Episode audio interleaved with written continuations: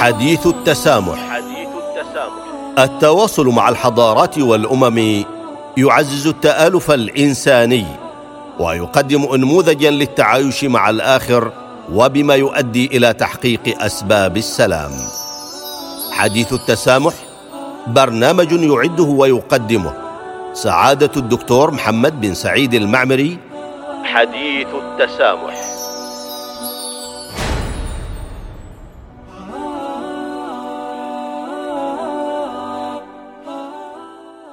بسم الله الرحمن الرحيم الحمد لله رب العالمين والصلاه والسلام على رسول الله الامين وعلى اله واصحابه اجمعين والتابعين لهم باحسان إلى يوم الدين ايها المستمعون والمستمعات لهذه الاذاعه اذاعه الصمود السلام عليكم ورحمه الله تعالى وبركاته واهلا ومرحبا بكم في حلقه جديده من حديث التسامح تناولنا في الدرس الماضي حول التطبيقات العملية التي يمكن أن يتبناها المسؤول لتعزيز أجواء التسامح والاندماج في المؤسسة التي يعمل بها.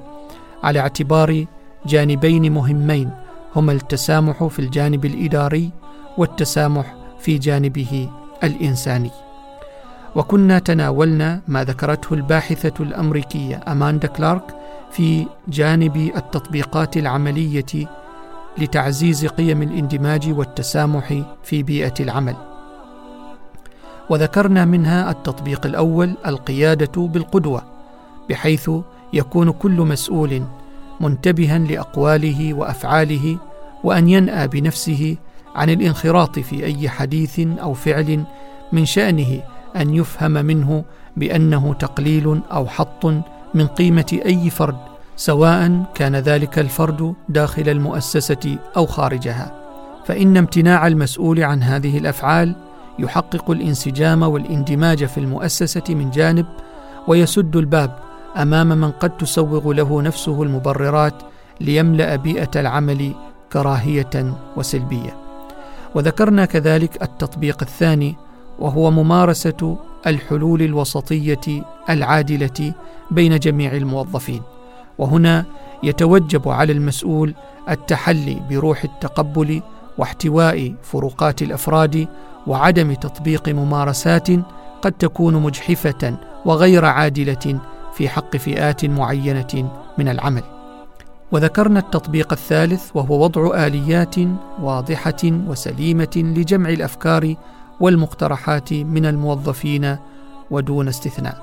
فالمسؤول الناجح هو من يشعر جميع العاملين معه بأن أصواتهم مسموعة ومقترحاتهم مهمة ومساهماتهم بناءة.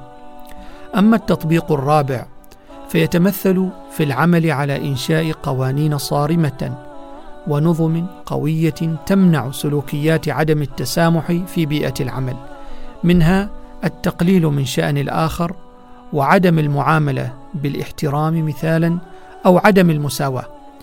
ولقد تكفل المشرع العماني بهذا فسن قوانين وتشريعات تكفل للأفراد والجماعات هذه الحقوق. فقوانين السلطنة واضحة في هذا الشأن سواء في بيئة العمل أو خارجها. التطبيق الخامس تشجيع التنوع والتعاون. ويكمن ذلك في تعيين الأعمال للفرق أكثر من تعيينها للأفراد حيث تكون الفرق متنوعة وتشمل الجميع حتى لا يعمل أحد في عزلة عن البقية مما يؤدي إلى تشكل ما يسمى بالزمرة أو الزمر والتي تتشكل على نطاق لا يتناسب مع بيئة العمل وطبيعة العمل وطبيعة المسؤوليات المنوطة بهم لإنجازها. وأما التطبيق السادس فيتمثل في إشراك الجميع في تحقيق رؤية المؤسسة وأهدافها حيث إنه وبلا شك هنالك أمور كثيرة ومتعددة تجعل الأفراد في العمل مختلفين وربما متفرقين ولكن معرفتهم جميعا برؤية المؤسسة ودور كل فرد منهم في تحقيق أهدافها يعينهم جميعا على العمل معا والتعاون فيما بينهم وهذا يحقق الاندماج والتعاون والتكافل ويحقق رؤية المؤسسة بشكلها الجمعي بين الجميع. وأما التطبيق السابع فمتابعة سير الأعمال والوقوف على أي ممارسات أو انتهاكات فيما يخص عدم التسامح في بيئة العمل. وكذا ضرورة وضع آلية واضحة وعملية لاستقبال الملاحظات والشكاوى ورصد التجاوزات والتأكيد في جميع الأحوال على حماية الأفراد الذين يتقدمون بهذه الملاحظات والشكاوى من التنمر والتنفير أو استهدافهم بالكراهية والانعزال. وأما التطبيق الثامن فهو توفير فرص التدريب المتخصص والمناسب الذي يساهم في تعزيز فهم الموظفين لقوانين المؤسسة وأنظمتها فيما يخص التسامح والاندماج والتعاون والتكامل فيما بينهم. ويرشد جميع الموظفين لتبني ممارسات سليمة تضمن خلق بيئة عمل تضم الجميع بتنوعهم واختلافهم تحقيقا للاندماج والتعاون البناء. إذ يحقق ذلك أن يكون عمل الجميع منسجما مع رؤية المؤسسة وتحقيق أهدافها فلا يتعلق برؤية فرد منهم وإنما يعمل الجميع على أطر التعاون والتكامل فيما بينهم. حديث التسامح. التواصل مع الحضارات والأمم يعزز التآلف الإنساني ويقدم انموذجا للتعايش مع الآخر وبما يؤدي إلى تحقيق أسباب السلام. حديث التسامح برنامج يعده ويقدمه سعادة الدكتور محمد بن سعيد المعمري. حديث التسامح.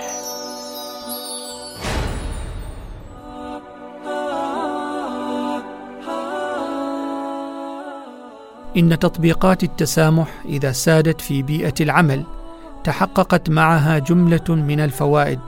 التي تدفع بالإنتاجية قدما. ورغم تعدد الأبحاث والنتائج في هذا الباب وتشعب هذه الفوائد نذكر بعضها على سبيل المثال لا الحصر أولها زيادة حس الانتماء والولاء من الفرد تجاه المؤسسة التي يعمل بها. وهذا الانتماء والولاء يجعل الجميع من أبناء تلك المؤسسة والعاملين فيها أن يوجهوا نظرهم إلى تحقيق أهداف المؤسسة وليس تحقيق أهدافهم الفردية. فعندما يشعر الفرد بأنه يحترم وبأنه قادر على ممارسة حياته في العمل بشكل طبيعي ودون الخوف من التنمر أو القلق من عدم تقبل الآخرين له يجعله يتعلق أكثر بعمله وبيئة العمل. ثانيها تعزيز التركيز في العمل وتقليل الأفكار المشتتة النابعة عن المشاعر السلبية. ففي بيئة العمل المتسامحة ينصب تفكير الفرد على الإنتاج ولا يهدر وقته فيما سواه. وهدر الوقت يكون في الدخول في صراعات واضطرابات تتمثل في التباينات والاختلافات الموجودة بين بني البشر. ثالثها تقليل هدر الوقت في الخصام وافتعال المشكلات. ذلك أن الخصام وافتعال المشكلات أثران من آثار عدم التسامح وعدم الاندماج بين الأفراد في تلك المؤسسة. رابعها سرعة الإنجاز مع الدقة. إذ إن عمل الفريق الذي يتمثل في بيئة عمل منسجمة ومندمج الأفراد فيها مع بعضهم البعض وتخضع لقوانين وتشريعات تحقق مفاهيم التسامح والاندماج والتعايش بين الموظفين في تلك المؤسسة يؤدي إلى تركيزهم على الإنجاز أكثر من تركيزهم على أي جوانب تبتعد عنهم عن تحقيق الأهداف. خامسها تعزيز الثقة المتبادلة بين الجميع حيث لا يرى الفرد أن الآخر ضد له بل هو مكمل له في بيئة العمل ومساعد له. وهذه الثقة المتبادلة بين الجميع أثر من آثار تحقيق الانسجام والتسامح والتعايش بين الموظفين في تلك المؤسسة. ولا يمكن تحقيق تلك الثقة إلا بناء على هذه المعايير التي كنا ذكرنا تفصيلا لها في حلقات سابقة وهي متعلقة بثلاثية المعرفة والتعارف والاعتراف.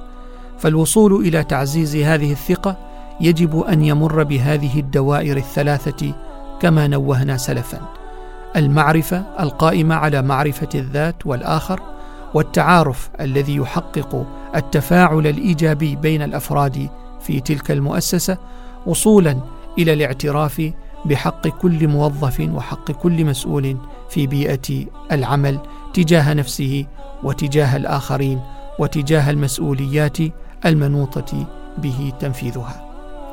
سادسها زيادة مشاعر التعاون وحب المساعدة وتعزيز التنافس الصحي القائم على صقل المواهب والقدرات.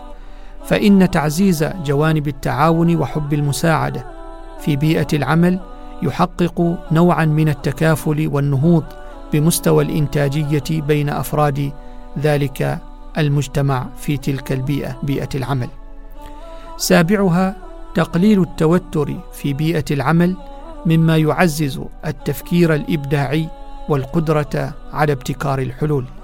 فإن تعزيز الفكر الإبداعي لا يكون في الأجواء المشحونة بالتوتر وعدم التسامح وخطاب الكراهية بل إن تعزيز الفكر الإبداعي والقدرة على ابتكار الحلول الإيجابية يتطلب توفير بيئة عمل مناسبة لهؤلاء الموظفين ليقوموا بأعمالهم ويقوموا بأدوارهم المنوطة بهم.